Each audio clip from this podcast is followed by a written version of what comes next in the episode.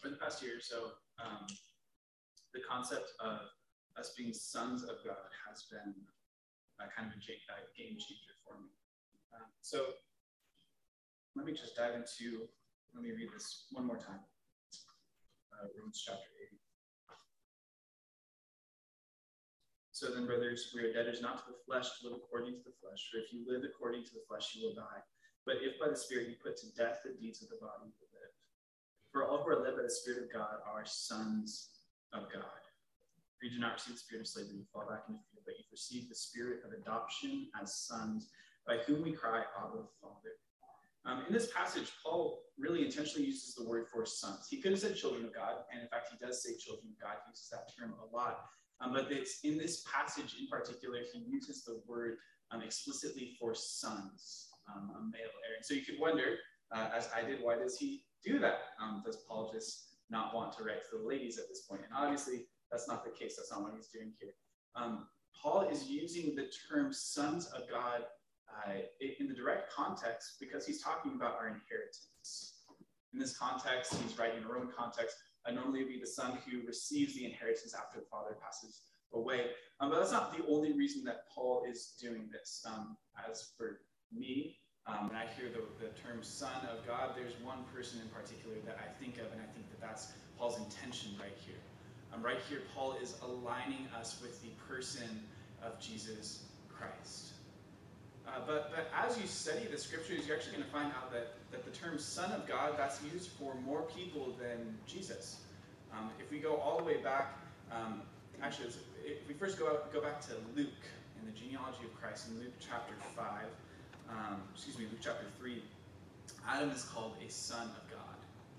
So chronologically speaking, Adam would be the first person who could be identified as a son of God. So what does it mean that Adam was a, a son of God? Well, certainly it's not in the same sense that Jesus is a son of God. Jesus is divine. Adam was not.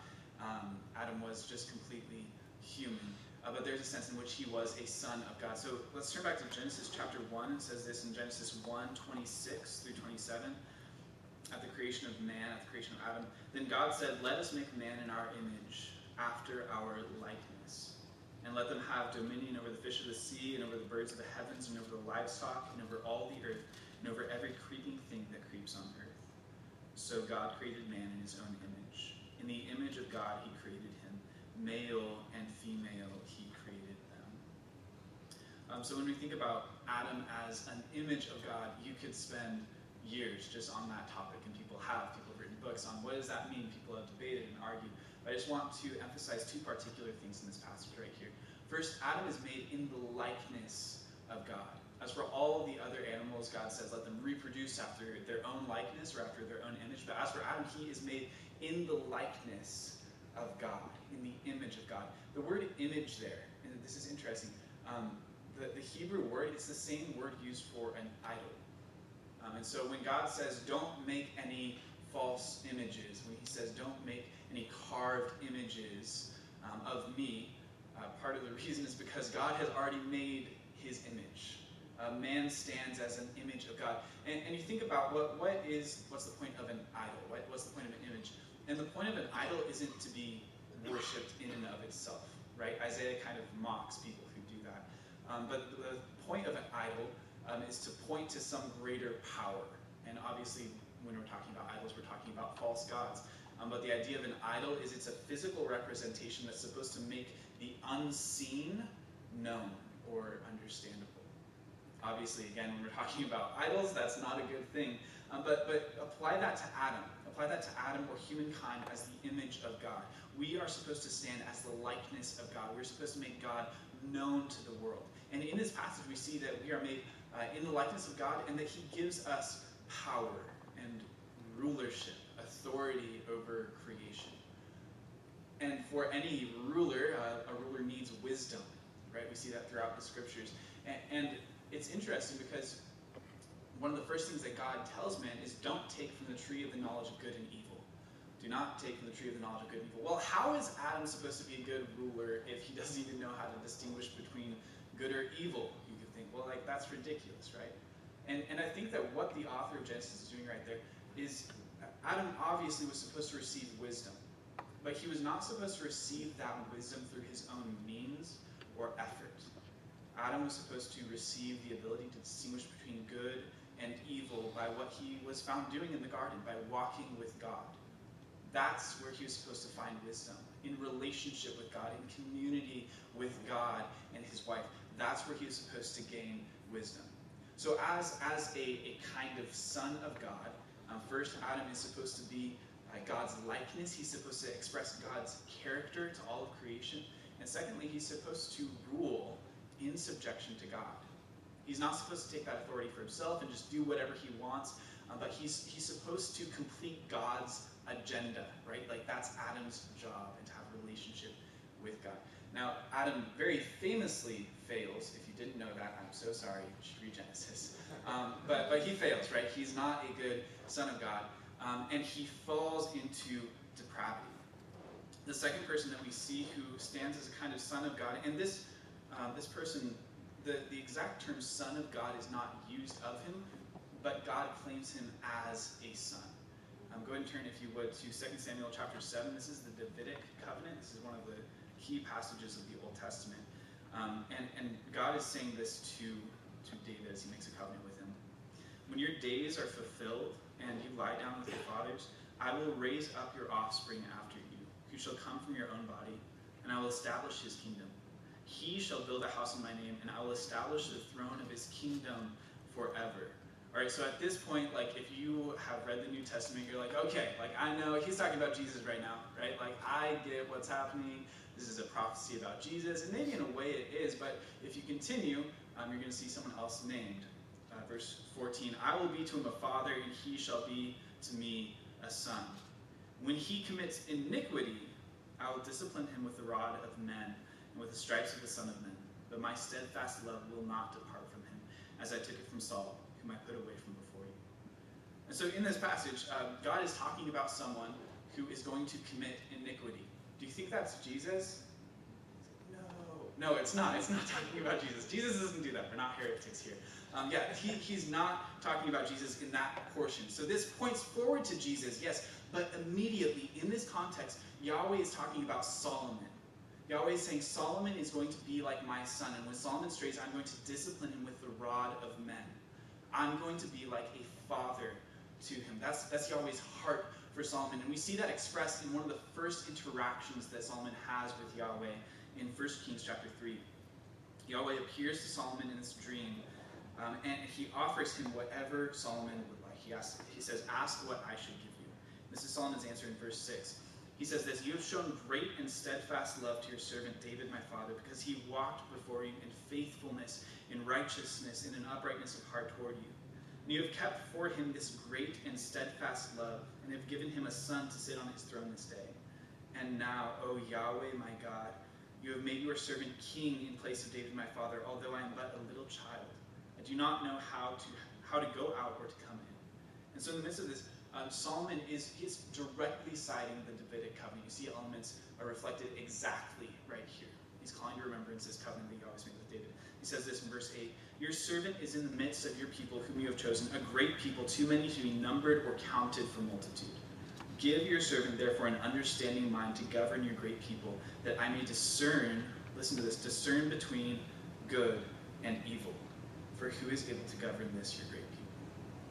This is a, a direct callback to the Garden of Eden. Solomon is saying, and, and think about who Solomon is, right? Like this guy is educated, um, he's not a child, he's a man at this point. Uh, but as he's praying to God, he comes with this humility. He says, I'm like a child. Like I don't, I don't even know how to distinguish between good and evil. I have no discernment of my own. In this moment, Solomon says, Lord, I need you to show me what to do. I cannot rely on my own mind to figure out how to govern this people. I do not know how to do that. I need you to guide me and tell me exactly what to do. You tell me how to distinguish between good and evil because I'm not capable of doing that on my own. He comes with such humility. And recognize again, Solomon is, is he's acting as a son of God, a kind of son of God, and he's coming to this place of authority and leadership where he is supposed to express God's agenda. He is supposed to bring God's rule to those underneath him. And Solomon comes with absolute humility. He asks God to give him wisdom. And so again, with Solomon, um, unfortunately, doesn't work out great, right? Starts out real good, but then um, he his heart is turned, the scripture says, through foreign women. He uh, makes all of these political marriage alignments, and those wives turn his heart away from Yahweh. He begins worshiping false gods and brings that idolatry into Israel and leads all of Israel astray. And, and it's interesting, in the scriptures, you consistently see this theme of, of idolatry being equated with adultery. Idolatry, the worship of false deities, the worship of anything other than God, is like spiritual adultery. In fact, uh, it, I, I, found this out because I, I, took Hebrew recently, but in the Hebrew, the word Baal, when you read that in the scriptures, they began to worship Baal. Um, one of the translations is literally husband. Baal can mean husband. And so the Israelites, their hearts are turned away and they're committing adultery with these false gods, and that leads to their absolute ruin and decimation. And we see that first and foremost in Solomon. So Solomon, he, he fails again as this son of God, and his kingdom crumbles beneath him. Um, the, the third person is really more of an entity who's referred to as a son of God, um, and, and, that's the entity of, of, national Israel. And the first time that God mentions this is actually back in Exodus, but um, I'm going to turn to Hosea, Hosea chapter 11, verses 1 through 3. Yahweh says this, and he's going to use two names for Israel. It's Israel and Ephraim. He's talking about the same uh, nation he says this When Israel was a child, I loved him. And out of Egypt I called my son. The more that they were called, the more they went away. They kept sacrificing to the Baals and burning offerings to idols. Yet it was I who taught Ephraim to walk. I took them up by their arms, but they did not know that I healed. And so, what's happening here? The book of Hosea, if you're familiar with it, um, Hosea is prophesying against Israel who has apostatized. They've turned away from God. They've begun to worship these false idols. And here, towards the end of the book, Yahweh is remembering the beginning. And he says, I called you. You're my firstborn son. I, I brought you out of Egypt. I was the one who was healing you. I was the one who was guiding you with these cords of love, he says later. And yet, Israel refuses to recognize his father's heart for them. And they too, they turn away to these false gods, these false deities. And they receive the penalty for that think about the point of Israel.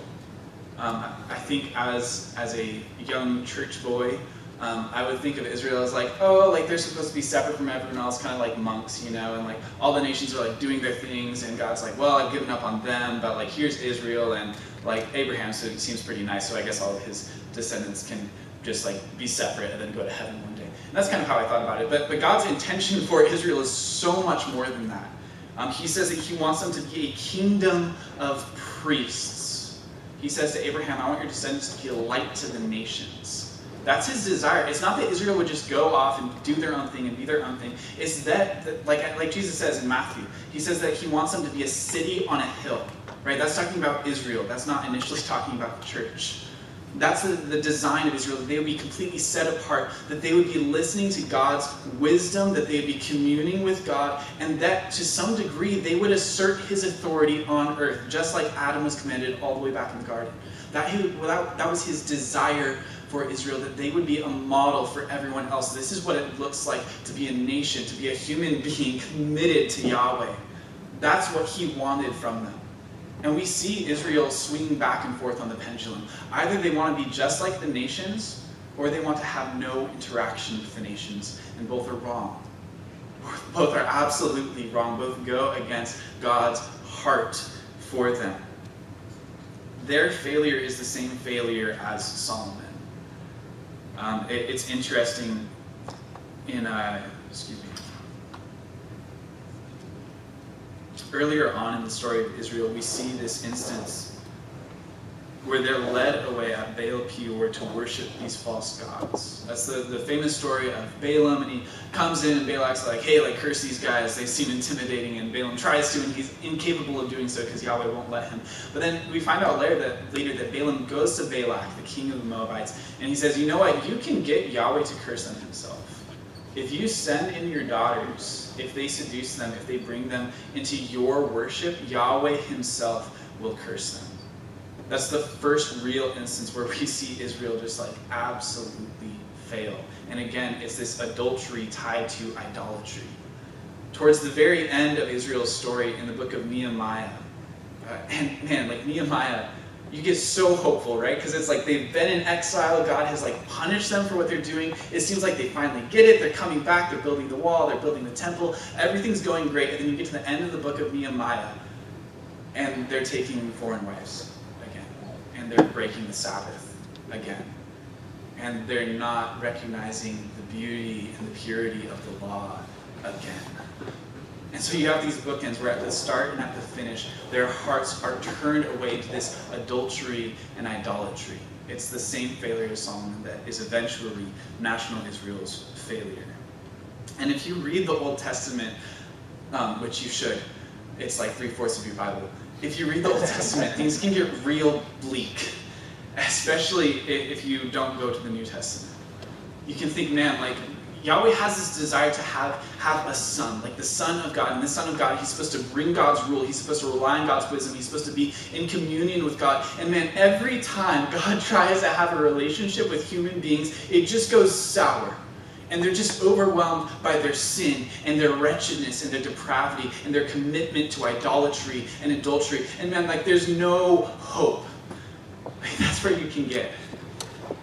But then you should turn the page. You should really turn the page at that moment. And you encounter a different Son of God, a unique Son of God. You encounter Jesus, who is the perfect Son of God.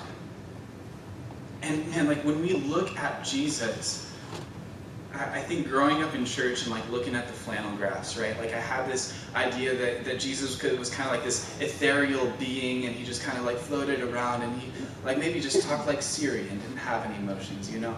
And he just came to like be this mouthpiece for God and ah, yes, love everybody, stuff like that. And, and like that's not who Jesus was, okay? Like yes, Jesus was completely God, but he was also completely man, right? In Philippians it says that he empties himself he takes on the form of a bondservant, that he comes in likeness of man. And over and over again, throughout his time on earth, Jesus is communicating everything that I'm doing, the words that I'm saying, the works that I'm doing, the judgment that I discern with, all of that is not because I'm so wise. Like, it's, it's because I'm in reliance upon the Father.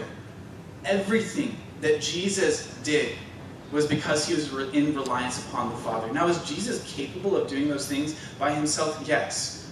Uh, theologians say that he laid aside the independent use of his divine attributes.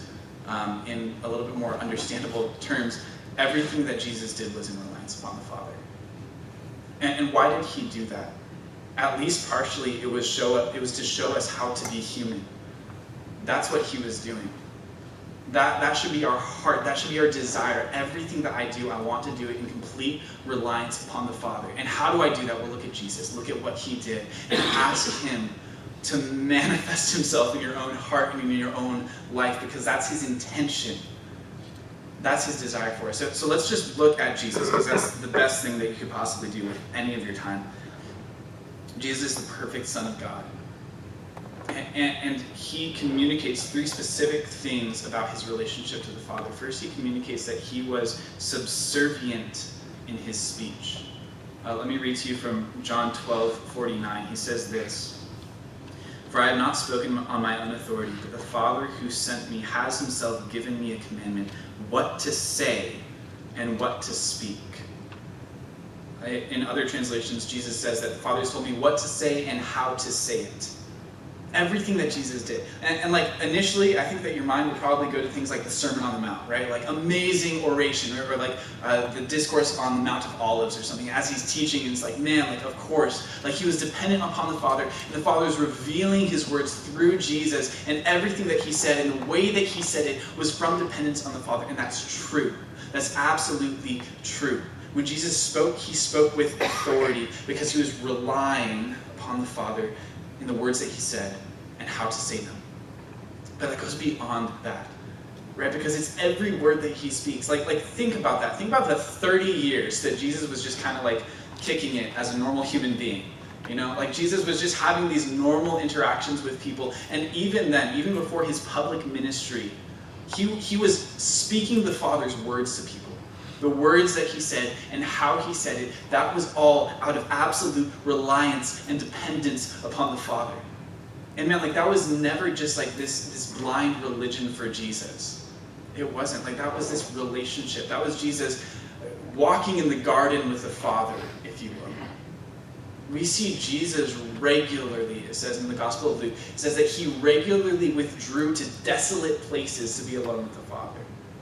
And like that's what human beings are designed to do. Like we're meant to withdraw to desolate places to be alone with the Father. But that's not all Jesus does, right? He, like he's not this monk who just goes out and like you never hear from him again. Like he goes up the mountain to commune with the Father, and then he comes down to heal us. And that's what he does, time and time and time again, throughout the entirety of the gospel. That's his heart. That's how he operates. The words that he says and how he says it is from subservience to the Father. But not only his words, but also his works. It says this in John chapter 5, verse 36. The testimony that I have is greater than that of John. For the works that the Father has given me to accomplish, the very works that I am doing, bear witness about me that the Father has sent me. The works that Jesus did were the works that the Father had given him to accomplish. Think about who Jesus was. Like, think about the, the power that this man had. Think about the, the intellectual ability this man had. Think about how pleasant it was to interact with Jesus Christ. You think he could have used that charisma to make an earthly kingdom? Like, definitely. He definitely could have if he wanted to. That would have been easy. Like, Alexander the Great lived shortly before Jesus, in 30 years, conquered the known world. Jesus lived the same amount of time, more or less, that Alexander lived, and stayed within the same geographic location for the entirety of that time, except for a little pilgrimage to Egypt when he was a baby. Why? Like, why would he do that? Why would he do that? Because the works that he did were the works that the Father had for him. Jesus was completely capable of doing so much more uh, on a human level, right? Like, he could have gone, he could have conquered empires even without military violence or whatever, like he could have used um, just his ability to speak and relate to people to, to influence nations during his time on earth, but he chose not to. Why? Because that's not what the Father had for him. He came to minister to the lost sheep of the house of Israel and to institute the church. And from the apostles that Jesus hand selected, that's where the gospel goes out. Jesus had very specific goals in his life. And those goals didn't come from him like sitting down and like drawing out on a whiteboard, like, okay, what are my pros? What are my cons? Like, where do I need to go from here? What's my five year plan, right? Like, that's not what Jesus was doing necessarily. Like, Jesus, he, he was in communion with the Father. And from that communion, communion, he knew exactly what he needed to be doing. He knew the direction that he needed to go in. He knew the conversations that he needed to have. And you see that like in his common interactions. There's this passage where, where it says that he uh, he's trying to draw the disciples away to have some intimate time with them, right? Like they've been ministering nonstop. And he's like, okay, we're going to get away from the crowds. It's just going to be me and the disciples. He gets away, and all of a sudden, like the crowds are still there. they have found him, and they want him to interact with them more. And he does. Like he drops his plan because he recognizes, all right, like this is what the Father has for me right he, he has that ability to like have a direction but then turn like mid-plan and do whatever it is the father has set before him. That's how jesus operates. The works that he does are the father's works. The words that he speaks are the father's work. And, and this has been interesting to meditate on recently.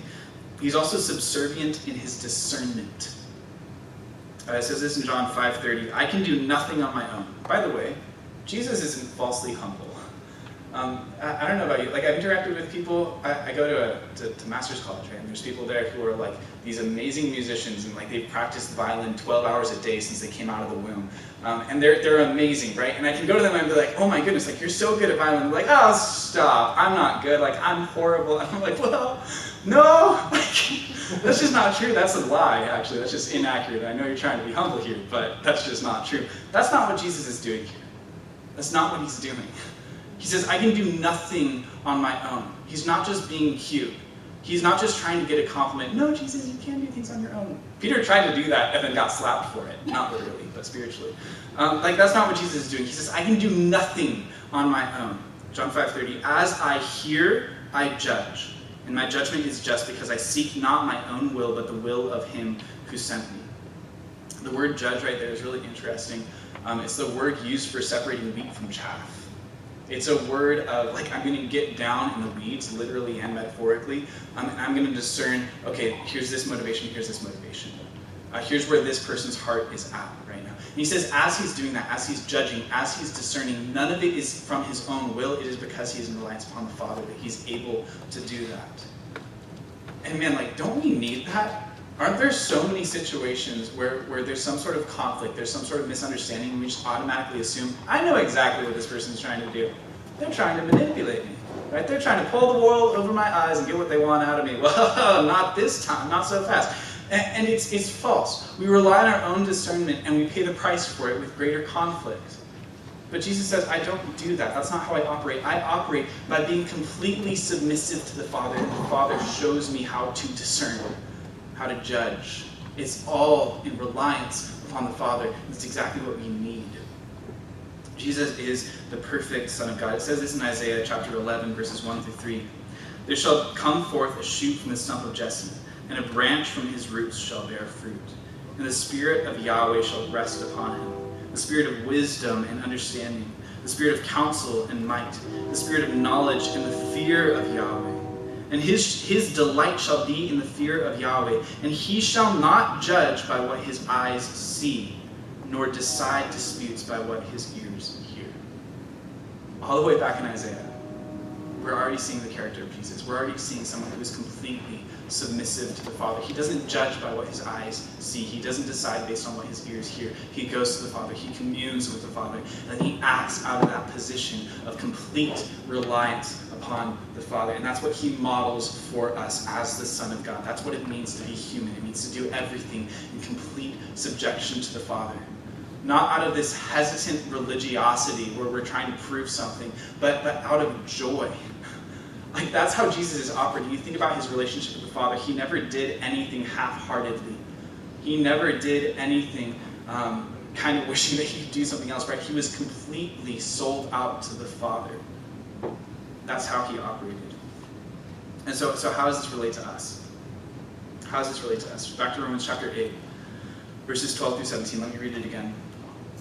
So then, brothers, we are debtors not to the flesh, to live according to the flesh.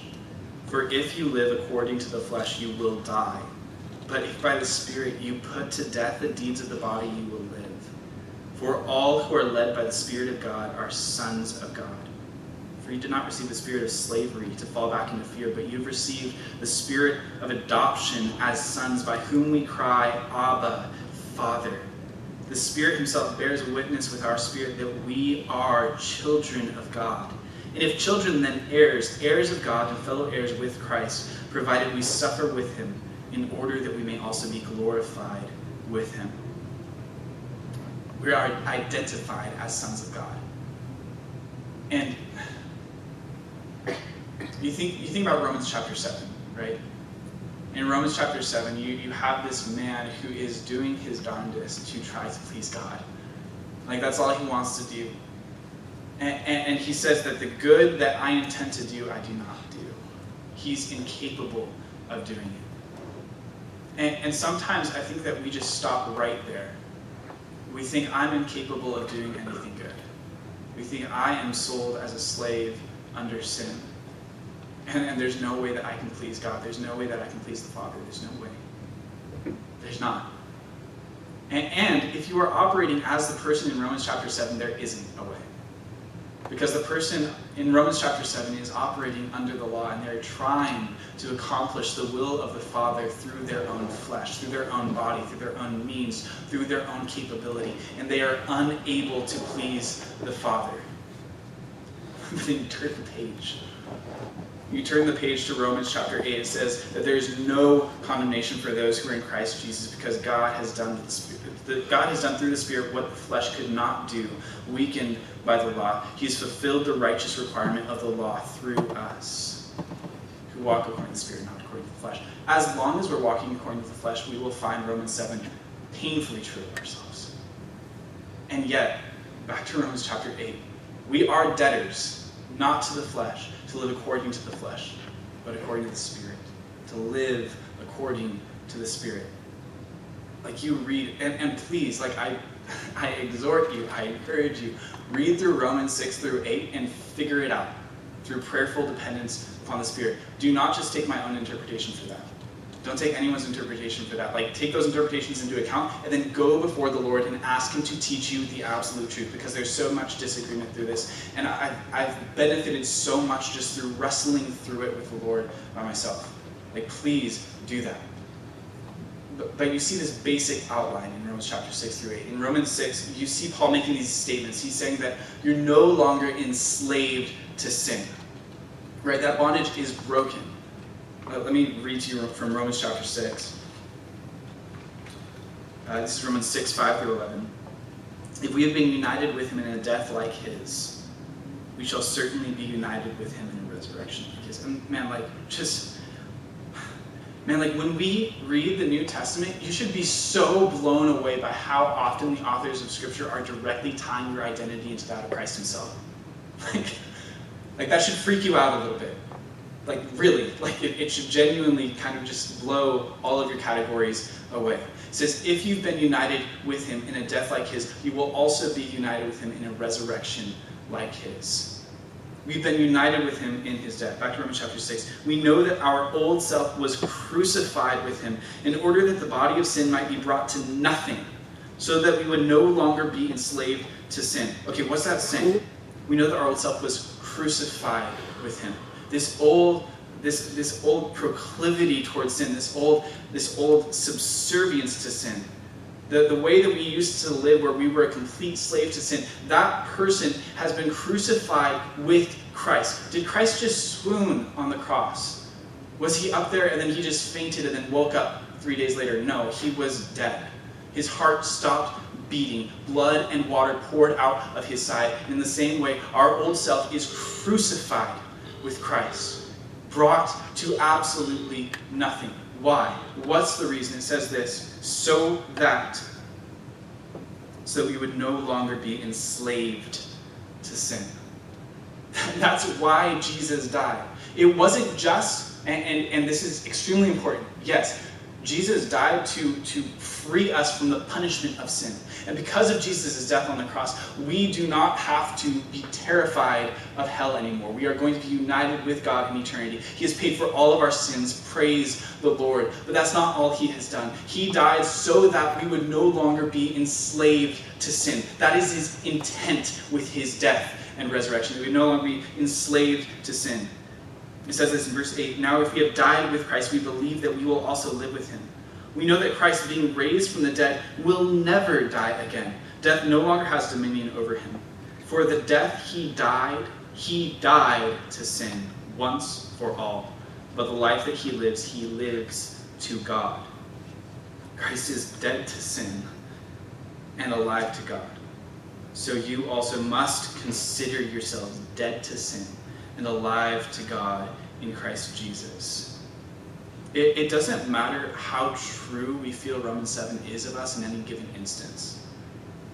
It, it doesn't matter if, if you feel like, yeah, man, like the, the good that I want to do, I'm just incapable of doing it. It doesn't matter if you feel dis- defeated by sin and owned by sin. At the end of the day, you go back to the truth of Scripture, not your feelings, not your emotions, not your experience. That's what's absolutely true. And the truth of Scripture in Romans chapter 6 is that we reckon ourselves to be dead to sin and alive to God. That word reckon there, like that's not, it's not a weak word.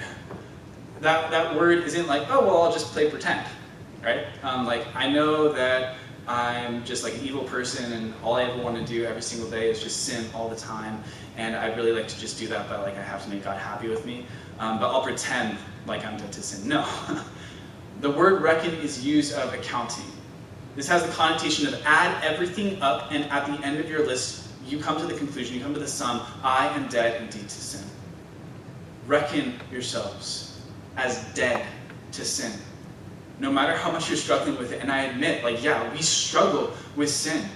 We struggle against the world. We struggle against the enemy. He's still crafty. He's still deceitful. He's still trying to deceive us. And he will if we let him we are still able to present our members as slaves to lawlessness, it's about to say, and we're commanded not to. But at the end of the day, I reckon, I add up, and I find out I am dead to sin. It has no dominion over me.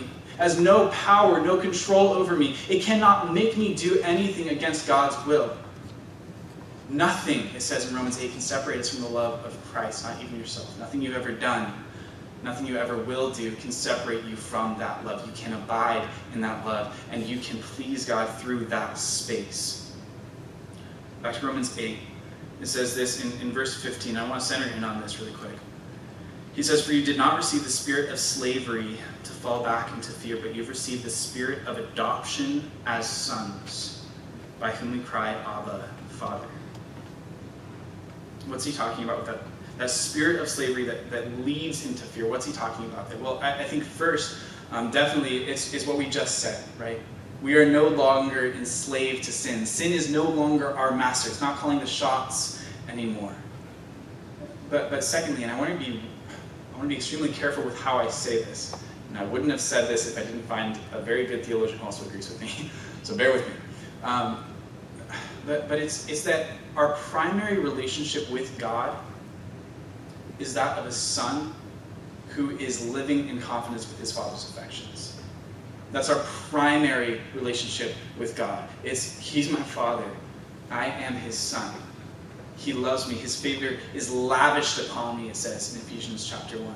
And, and the result of that is a slave like submission to the Father. The result of that is a godly fear of a recognition of Yahweh is absolutely supreme. He's absolutely powerful and wonderful and beautiful, and nothing is more powerful than Him. That's what that leads to. But sometimes we put the cart before the horse. And sometimes we think of ourselves first as just a slave who is terrified of the master. There are times where we have this spirit of slavery, where we think, man, like, I don't want to do anything that's going to make God angry with me. Like, you, you think about the relationship of a slave with the master. It, is the slave just like super buddy buddy with the master? Like, man, like, I love you. Like, I'm just kicking it with you. Like, this is great. We have such a great relationship. No, like, when the slave is serving the master, just like normally, um, it's, they're doing that because they have to. Like they're doing that because they have an obligation to. They're doing that because they fear consequences. I better keep my master happy because otherwise I am going to get slapped. I better keep my master happy because I want a raise. I better keep my master happy because I want better living conditions. And, and living in that space, and that produces guilt and fear and anxiety. That's all that does. It produces death. That's what that spirit and that mindset does. If our only thought is, man, like I just have to keep God happy because I'm terrified of what he could do to me. Man, I, I got to make God happy because I want something. I want righteousness. I want heaven. I want these things, so I better make God happy with me. If that's what we front load, we are in serious trouble. And, and it's going to produce guilt and shame and anxiety. And if that's where you're at, you need to repent of it. Like, Jesus didn't die so that you would just be guilt ridden all the time. Jesus didn't die so that you'd be motivated by fear and shame. Like, that's not what he did. And if we find ourselves fearful or ashamed, man, we confess our sins, and then he's faithful and just to forgive us our sins and to cleanse us of all unrighteousness and to pull us back into communion with him, into relationship with him. But that is the emphasis. It's the relationship with him, it's the communion with him. It's walking in the garden with the Father. It's withdrawing to desolate places to be alone with the Father. And when we do that, that sorts our priorities. when we get that straight, when we are communing with the Father, when we're abiding in Christ, sin's not all that attractive anymore. Like, if you spend your days meditating on the scriptures and, and, talking about them as you walk away or as you lie down, when you're doing that, when you're consumed with the Lord and desire to be in fellowship with Him, man, like, like when sin presents itself as an option, it doesn't seem like a very good option anymore. We have to emphasize our relationship with the Father. And I do want to clarify, because you could totally misunderstand what I'm saying right here. Um, Paul calls himself a slave of God. Okay, and, and at the end of the day, it's like, God's will goes. Like I am completely subservient to him. I want to be a slave of God, even as Christ himself is called the servant of the Lord. At the end of the day, we do have a fear of the Lord, this reverence, and even a, kind of terror, it says in Isaiah. Those things are included, but the, the emphasis needs to be on our relationship with God. He is our Father, and we are His sons. And we are drawn into communion with Him. That's His desire for us. And from that, that position, from that security of a son who has a father who loves him, flows complete submission and godly fear. If you try to submit without having a relationship with God, you're going to be miserable because everything inside of you is still going to be wanting to take control. But if you come before the Lord, and if you recognize his heart and his beauty, his desire and his love for you, submission is completely natural, just like it was for Jesus. Jesus was never fighting to be able to submit to the Father. He was not, never trying to like punch down his human body so that he could keep listening to the Father. Sometimes we think of our bodies as that which ties us to sin, but in reality, it's our bodies through which we express the glory of God. It's our bodies through which we do works that glorify our Father in heaven. God's intent for your flesh and for your body is to be a vessel for His glory. The works that you do, the words that you speak, the judgment that you discern with, that's also to flow out of submission to the Father. I think um, there's times where we try to follow what Jesus says without living like He does. There's, there's times where we read Jesus saying, Love your enemies, and we say, Yeah, I'm going to try. And we can't. It's impossible. We find it so difficult. There are times where we see Jesus telling us to live this radical, sold out life for God. And we see the beauty of that, like the man in Romans 7. We see the beauty in the scriptures, and we say, Yeah, I want that. And I'm going to do that. And we try with, with every ounce of our effort to accomplish that, and yet we find ourselves incapable. And, and that's not the Lord's intent for us. The Lord's intent for us is to mimic the lifestyle of Christ as well as his commandments. And, and how did Jesus live? Jesus lived in constant communion with the Father.